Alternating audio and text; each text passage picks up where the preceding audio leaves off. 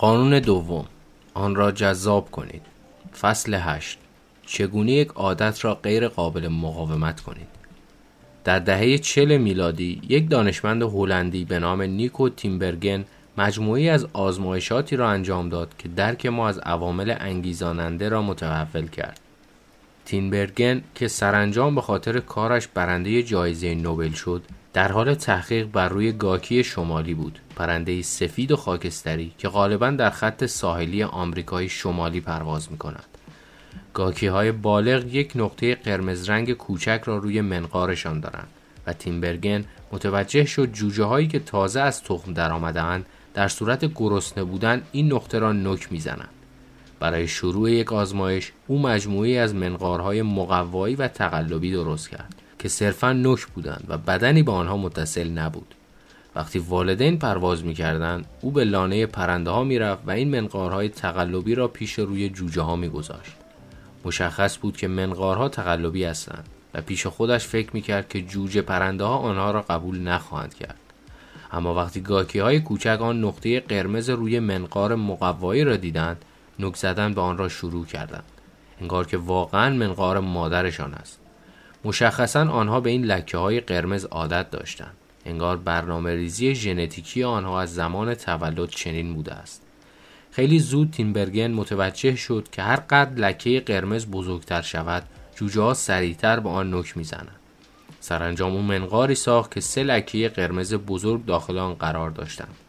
وقتی این منقار را داخل لانه گذاشت جوجه پرنده از خوشی دیوانه شده بودند. آنها بر روی تکه های قرمز و کوچک نک می‌زدند و هنگار بزرگترین منقاری بود که تا حالا دیده بودند. تیمبرگن و همکارانش رفتارهای مشابهی را در حیوانات دیگر مشاهده کردند. مثلا غاز خاکستری پرنده است که روی زمین لانه می‌سازد. گاهی اوقات وقتی مادر به دور لانه میچرخد اگر یکی از تخمها غلط بخورد و داخل علفهای کنار لانه برود غاز به سمت تخم می رود و از منقار و گردن خودش برای کشاندن آن به سمت لانه بهره می گیرد. تیمبرگن متوجه شد که غاز هر جسم گرد اطراف لانه اهم از توپ بیلیارد یا لامپ را به سمت لانه خود می کشد. هر قدر جسم بزرگتر باشد واکنش غاز شدیدتر خواهد بود. حتی یکی از غازها تلاش قابل توجهی انجام داد تا یک توپ والیبال را به داخل لانه خود بکشد و روی آن بنشیند. همانطور که جوجه گاکی ها به طور خودکار به نقاط قرمز نک می‌زدند غاز خاکستری نیز از حکم غریزه خود پیروی می کند. وقتی یک جسم گرد را دور و اطرافم می بینم باید آن را به داخل لانه برگردانم هر قدر جسم گرد بزرگتر باشد باید بیشتر برای آوردن آن تلاش کنم انگار مغز هر حیوان با یک سری قوانین معین رفتاری پر شده و وقتی به یک نسخه اقرار شده از آن قانون می رسد همچون یک درخت کریسمس نورانی می شود و جان می گیرد.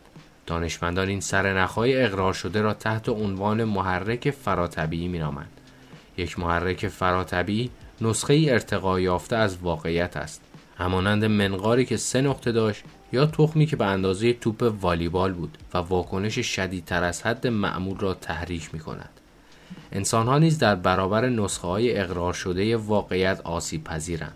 مثلا غذاهای ناسالم سیستم پاداش ما را به سمت جنون می‌برند بشر پس از اینکه صدها هزار سال را صرف شکار و جستجوی غذا در طبیعت کرد مغزش به گونه تکامل یافته که ارزش بالایی را برای نمک، قند و چربی قائل می شود. چنین غذاهای غالبا انباشته از کالری هستند و در زمانی که اجداد باستانی ما در دشتهای بیدرخت و زمینهای وحشی به دنبال غذا بودند یافت نمی شدند.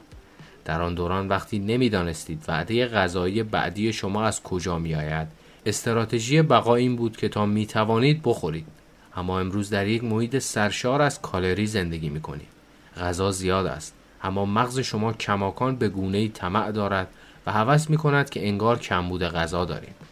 اینکه ارزش بالایی را برای نمک، قند و چربی قائل شویم دیگر به نفع سلامتمان نیست. اما این وسوسه کماکان وجود دارد. زیرا مرکز پاداش مغزمان حدوداً پنجاه هزار سال بدون تغییر مانده است. صنعت غذای مدرن روی تداوم غرایز پالئولیتیک ما که فراتر از مقصود تکاملی خود حرکت می کنند حساب باز کرده است. یکی از اهداف اولیه علوم غذایی ایجاد محصولاتی است که جذابیت بیشتری برای مصرف کنندگان داشته باشند. تقریبا هر غذایی که داخل کیسه، جعبه یا شیشه گذاشته می شود به نوعی ارتقا یافته است. حتی اگر صرفا تعم دهنده با آن اضافه کرده باشند. کمپانی‌ها میلیون ها دلار هزینه می کنند تا بهترین میزان تردی در چیپس سیب زمینی یا مقدار ایدئال گاز در نوشابه را بیابند. کلیه دپارتمان ها توان خود را به بهینه سازی حس محصول در دهان شما اختصاص می دهند. ویژگی که آن را حس دهانی می نامند.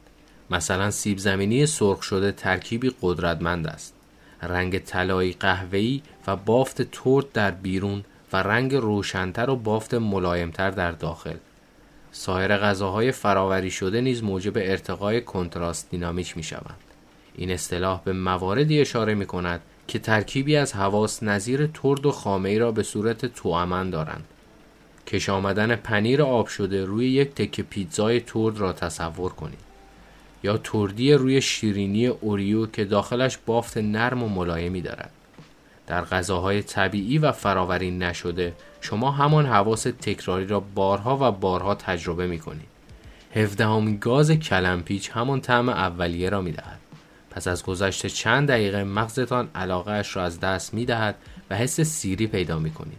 اما غذاهایی که کنتراست دینامیک بالایی داشته باشند باعث می شوند چیز جدید و جالبی را تجربه کنید و بدین ترتیب ترغیب می شوید بیشتر بخورید. در نهایت چنین استراتژیهایی باعث شد دانشمندان علوم غذایی بتوانند یک نقطه بهینه را برای هر محصول بیابند.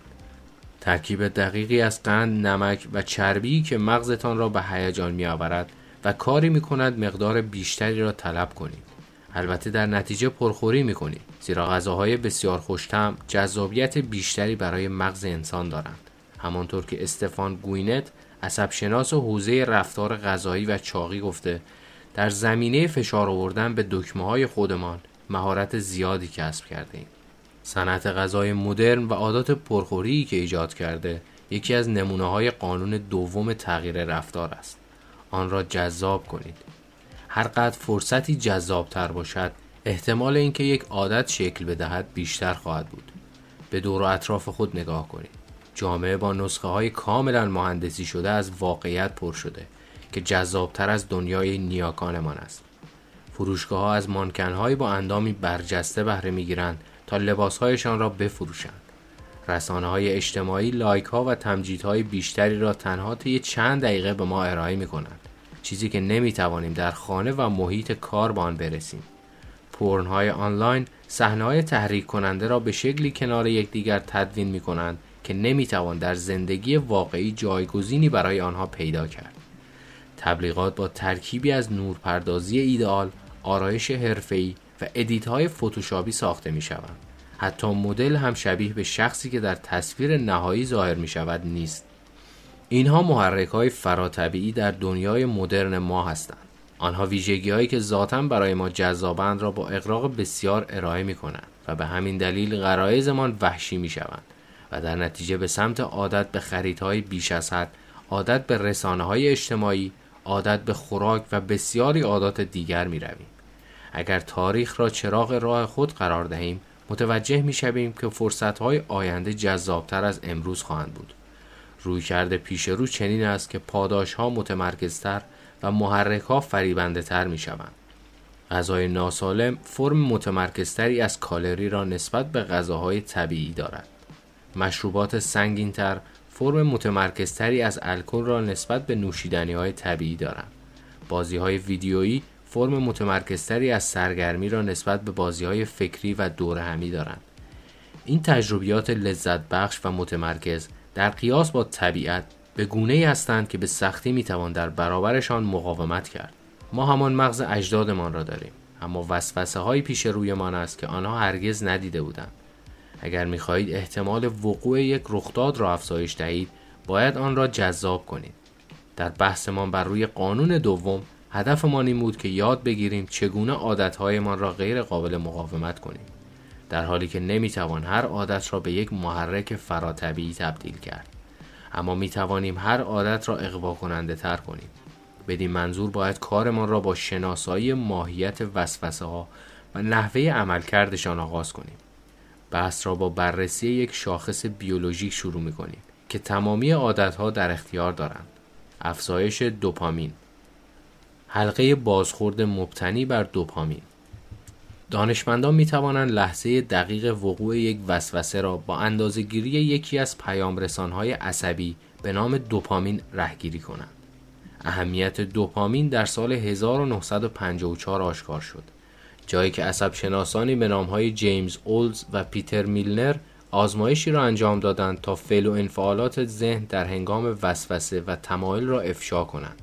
با کاشتن الکترودهایی در مغز موشها محققین انتشار دوپامین را مسدود کردند. در کمال تعجب دانشمندان موشها تمایلشان به زندگی را از دست دادند. آنها غذا نمیخوردند، سکس نمی‌کردند، هوس چیزی به سرشان نمی‌زد. چند روز بعد حیوانات از گشنگی مردند. در مطالعات متعاقب دانشمندان دیگری نیز بخش‌های منتشر کننده دوپامین را مسدود کردند. اما این بار قطره های اندکی از قند را داخل دهان موشهای محروم از دوپامین می چکندند. چهره موشهای کوچک به خاطر طعم این ماده خوشمزه جان می گرفت و لذت می برد. اگرچه دوپامین مسدود شده بود اما باز هم به اندازه قبل قند را دوست داشتند. صرفا دیگر دلشان قند نمی‌خواست. قابلیت تجربه از لذت ها کماکان پابرجا مانده بود اما بدون دوپامین تمایلشان از بین رفت و بدون تمایل عمل کردن متوقف می شود. وقتی سایر محققان این پروسه را معکوس کردند و سیستم پاداش مغز را با دوپامین سیراب کردند حیوانات عاداتشان را با سرعتی سرسام‌آور انجام دادند در یک مطالعه موشا هر بار که دماغشان را به جعبه می‌زدند مقدار قابل توجهی دوپامین به آنها تزریق می‌شد. طی چند دقیقه موشا آنقدر وسوسه و تحریک شده بودند که 800 بار در ساعت دماغشان را به جعبه کوبیدند. انسان ها هم آنقدر متفاوت نیستند. یک آدم معمولی اگر پشت دستگاه اسلات قرار بگیرد 600 بار در ساعت اهرم را خواهد چرخاند. عادت ها یک حلقه بازخورد مبتنی بر دوپامین هستند.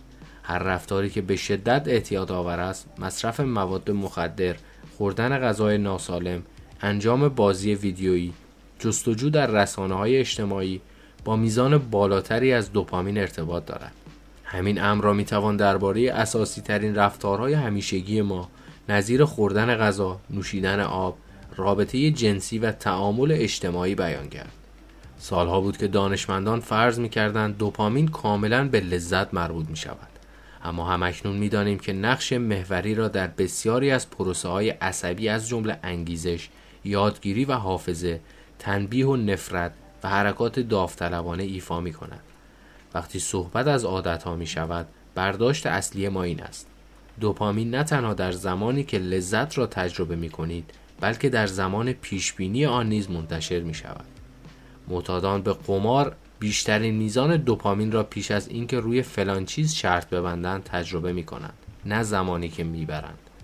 معتادان به کوکائین بیشترین موج دوپامین را در زمان دیدن پودر ترشح می کنند نه زمانی که آن را بالا می کشند هر زمان که پیش بینی می کنید فلان پاداش در انتظارتان است میزان دوپامین شما با همان پیش بینی افزایش می و هر زمان دوپامین افزایش می انگیزه شما برای اقدام هم بیشتر می شود این پیش بینی پاداش است نه برآورده سازی آن که ما را به عمل کردن و گام برداشتن ترغیب می کند. جالب اینجاست سیستمی که در زمان دریافت پاداش در مغز فعال می شود همان سیستمی است که در زمان پیشبینی پاداش فعال می شود. این یکی از دلایلی است که پیشبینی یک تجربه می تواند حس بهتری از دستیابی به آن داشته باشد. یک بچه با فکر کردن به صبح کریسمس لذت بیشتری می‌برد تا زمانی که هدیه ها را باز می کند. یک بزرگسال با رویا پردازی درباره مرخصی یا فلان روز تعطیل لذت بیشتری می‌برد تا زمانی که واقعا به آن تعطیلات می رود. دانشمندان این پدیده را به عنوان تفاوت میان خواستن و دوست داشتن مطرح می کنند. مغزتان برای خواستن پاداش ها مدارهای عصبی بسیار بیشتری را نسبت به دوست داشتن آنها در نظر گرفته است. مراکز خواستن در مغز بزرگترند.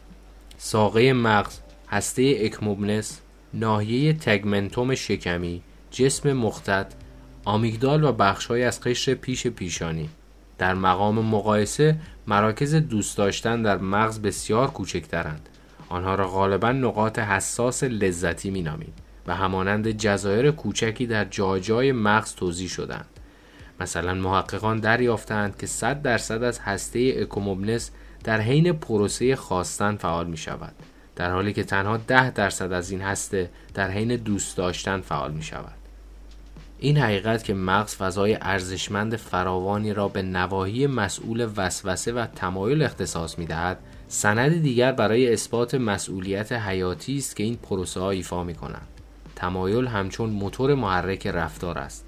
هر اقدامی که صورت می گیرد به خاطر پیش بینی است که پیشتر از آن اقدام انجام می دهیم این وسوسه است که به پاسخ و واکنش منجر می شود این بینش ها اهمیت قانون دوم تغییر رفتار را نشان می دهند باید عادتهایمان را جذاب کنیم زیرا انتظار برای یک تجربه نتیجه بخش و پاداش است که سنگ بنای اقدام ما محسوب می شود اینجاست که یک استراتژی تحت عنوان جمعبندی خواسته ها وارد کار می شود افزایش دوپامین.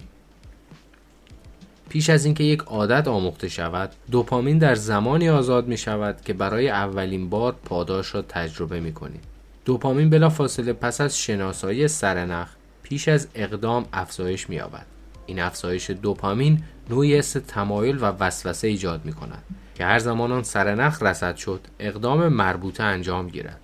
زمانی که عادت ملکه ذهنتان شود دوپامین دیگر با تجربه پاداش افزایش نخواهد یافت زیرا در این شرایط پاداش جنبه غیرمنتظره ندارد. در هر حال اگر یک سرنخ را ببینید و انتظار پاداش را بکشید اما در نهایت پاداشی نصیبتان نشود دوپامینتان به خاطر سرخوردگی و ناامیدی کاهش خواهد یافت. وقتی یک پاداش دیر از راه می رسد حس واکنش به دوپامین را می توان به وضوح مشاهده کرد.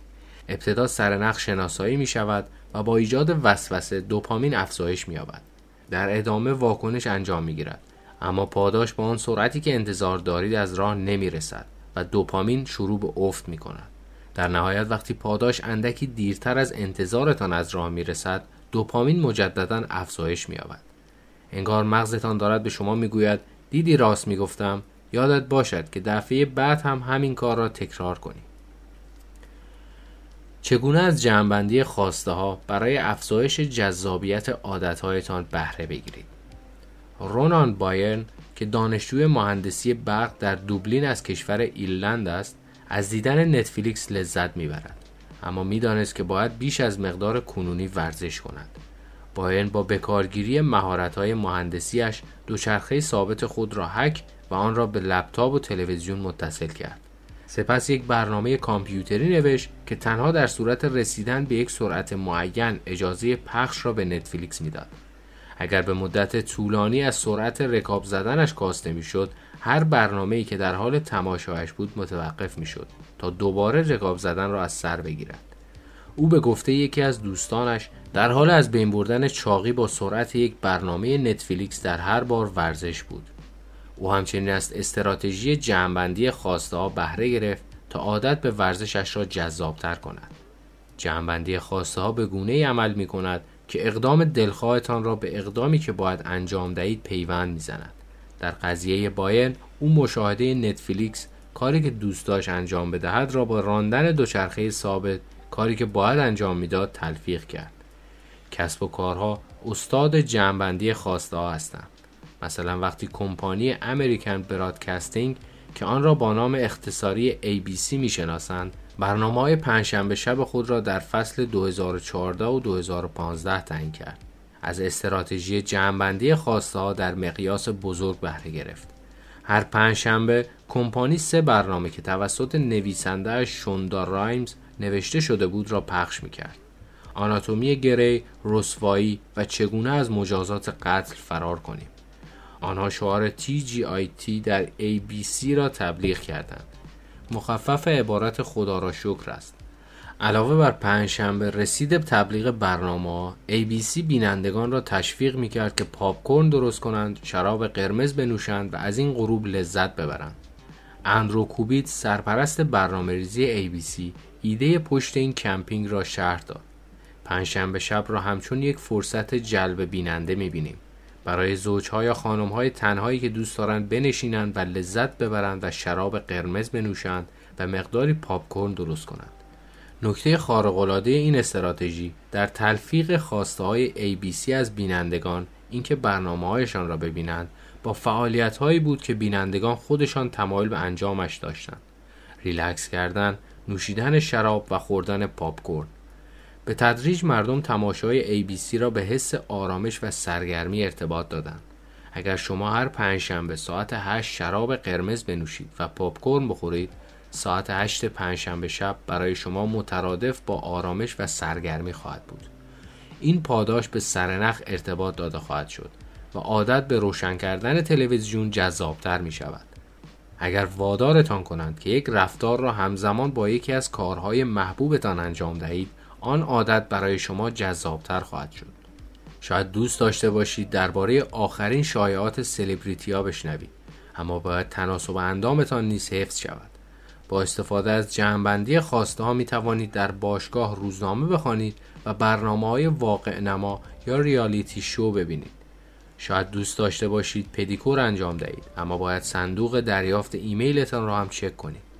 راهکار کافیست در حین انجام پدیکور ایمیل های کاری که موعدشان به سر رسیده را بررسی کنید جمعبندی خواسته ها یکی از روش های اعمال یک تئوری روانشناسی به نام اصل پریماک است این اصل که به نام استاد دیوید پریماک نامگذاری شده می‌گوید رفتارهای محتملتر باعث می شوند رفتارهایی که احتمالشان کمتر است تقویت شوند.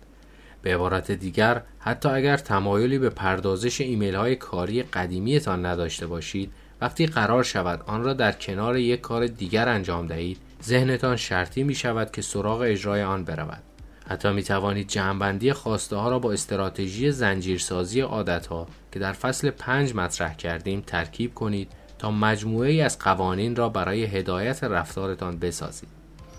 فرمول زنجیره سازی عادت به علاوه جمعبندی خواسته این چنین می شود. یک پس از فلان عادت فعلی آن عادت مورد نیاز را انجام خواهم داد. دو پس از فلان عادت مورد نیازم آن عادت دلخواهم را انجام خواهم داد. اگر دوست دارید اخبار را بخوانید اما باید قدردانی بیشتری را نسبت به دیگران اعلام کنید یک پس از خوردن قهوه صبحگاهی مراتب تشکر خودم را درباره اتفاقات دیروز بیان خواهم کرد. مورد نیاز. دو پس از گذاری کلامی اخبار را مطالعه خواهم کرد. دلخواه. اگر دوست دارید مسابقات ورزشی را ببینید اما باید برای بازاریابی تماس بگیرید. یک پس از اینکه از صرف نهار برگشتم با سه نفر از مشتریان احتمالی تماس می‌گیرم. مورد نیاز. دو پس از تماس با سه مشتری بالقوه سایت ورزشی را چک می کنم. دلخواه. اگر دوست دارید فیسبوک را چک کنید اما باید بیشتر ورزش کنید. یک پس از اینکه گوشیم را بیرون آوردم ده حرکت برپی می‌زنم. مورد نیاز. دو پس از ده برپی فیسبوک را چک خواهم کرد. دلخواه. احتمالش زیاد است که بالاخره با سه مشتری تماس بگیرید یا ده عدد برپی را بزنید. زیرا تنها به همین شرط است که می توانید آخرین اخبار ورزشی را بخوانید یا فیسبوک را چک کنید. اجرای کاری که باید انجام شود به معنای کسب اجازه برای کاری است که دوست دارید انجام دهید. این فصل را با بحث درباره محرک های فراتبیعی آغاز کردیم که نسخه های اقرار شده از واقعیت هستند و موجب افزایش تمایلمان برای اقدام می شوند. جمعبندی خواسته یک روی کرد برای ایجاد نسخه های اقرار شده از هر عادت است. زیرا آن را به یکی از خواسته های کنونی شما متصل می کند مهندسی عادتی که واقعا غیرقابل مقاومت باشد یک وظیفه دشوار است. اما این استراتژی ساده می تواند تقریبا برای تمامی عادات به کار گرفته شود تا بر میزان جذابیتشان بیافزاید. خلاصه فصل. دومین قانون تغییر رفتار می‌گوید آن را جذابتر کنید. هر قدر فرصتی جذابتر باشد احتمال اینکه به شکلگیری عادت منجر شود بیشتر خواهد بود. عادتها حلقه های بازخورد مبتنی بر دوپامین هستند.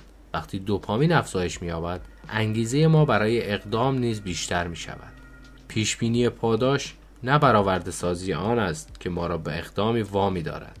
هر قدر پیش بینی بزرگتری داشته باشیم میزان دوپامین بیشتر خواهد شد جنبندی خواسته ها یک روی کرد برای افزایش جذابیت عادتهایتان است. این استراتژی اقدامی که دوست دارید را با اقدامی که با آن نیاز دارید جفت می کند.